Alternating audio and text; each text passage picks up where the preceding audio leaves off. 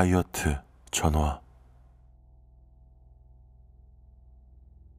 오줌이 마려운 것을 참을 수 없게 된 아야는 공원에 공중 화장실로 뛰어들었다.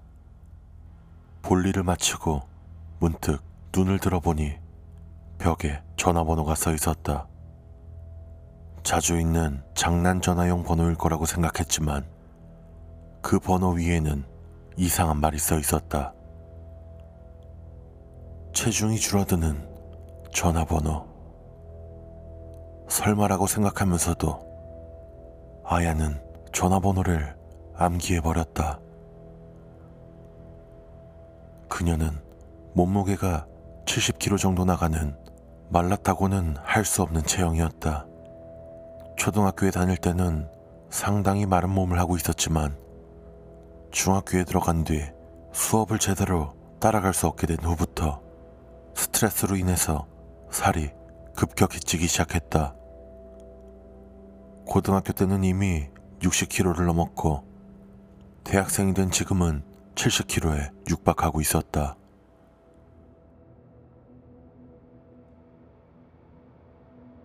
그리고 며칠간은 전화도 하지 않고 그저 시간만 보낼 뿐이었다. 그렇지만 언제나 머릿속 한 구석에는 그 전화번호가 자리 잡고 떠나지 않고 있었다. 걸어보자. 체중계가 71kg을 가리키던 그날, 결국 아야는 결심했다. 마치 몇 번이나 걸어본 것 같이 익숙하게 손가락이 번호를 눌러간다.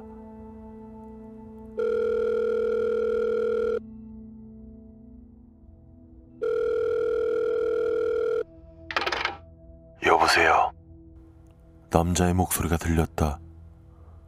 아, 저 몸무게가 줄어들 수 있다고 해서 전화를 걸었거든요.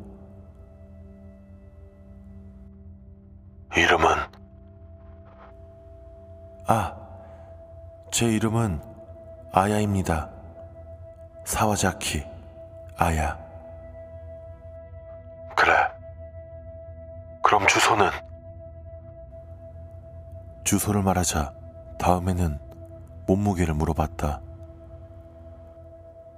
65kg요. 조금 거짓말을 했다. 그래. 몇 킬로 정도 빠지고 싶니? 아야는 머릿속에서 이상적인 체형을 떠올린다.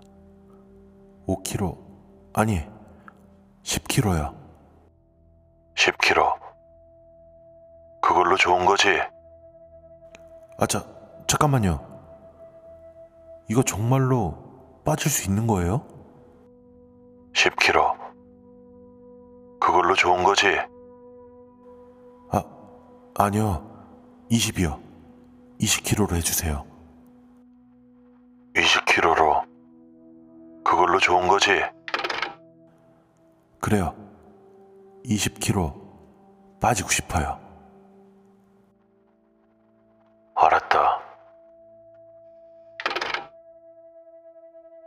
전화가 끊겼다. 아야는 몸을 들여다봤다. 여전히 배는 축 늘어져 있었고 손목시계는 손목을 아프도록 조이고 있었다. 전화한 것만으로 살이 빠진다라. 생각해보면 그런 편리한 이야기가 사실일 리 없다. 나도 참 바보 같잖아. 멍하니 아야는 중얼댔다. 그리고 그 전화에 관한 일은 모두 잊어버렸다. 다음날 아침 침대 안에서 양팔과 양다리가 잘려나간 사와자키 아야가 발견되었다.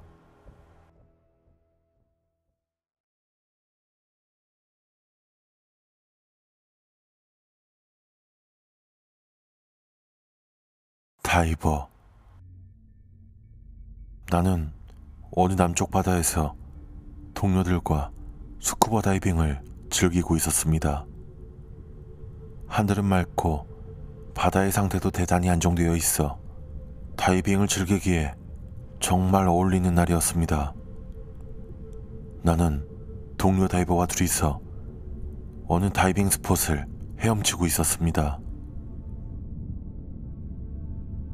계속해서 깊게 잠수해 가고 있었는데 해저의 이변을 알아차렸습니다. 무엇인가 이상했습니다. 자세히 바라보니 해저의 한 부분에 인간이 자라나고 있던 것입니다. 옆에 있는 동료를 바라보자 그 역시 어안이 벙벙한 채 굳어 있었습니다. 자라나고 있는 인간의 얼굴은 모두 아름다운 소녀의 모습을 하고 있었습니다. 도대체 어떻게 해야 하는지 저것이 무엇인지 몰라서 잠시 동안 바라보고 있자니 어느샌가 동료 다이버가 옆에 다가와서 내 어깨를 치고 오른쪽을 가리키는 것입니다. 그쪽을 바라보니 다이빙 장비를 전혀 갖추지 않은 노인이 낫을 가지고 소녀들을 잘라내서 수확하고 있던 것입니다. 무표정이었던 소녀는 수확되는 순간 엄청난 고통의 표정을 띄우며 잘려나가고 있었습니다.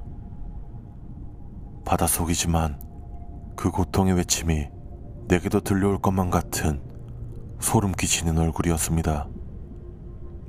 그러나 그 얼굴마저도 잘려나간 발에서 퍼져나온 소녀의 피로 인해서 보이지 않게 되어버렸습니다. 정신을 넣고 그 광경을 보고 있자니 노인은 어느새 조금씩 나와 동료 쪽으로 다가오고 있었습니다. 그리고 우리 바로 옆까지 다가온 노인은 완전히 굳어 있는 우리들에게 얼굴을 돌리고 희죽희죽 웃으면서 손에 있는 낫을 내밀었습니다.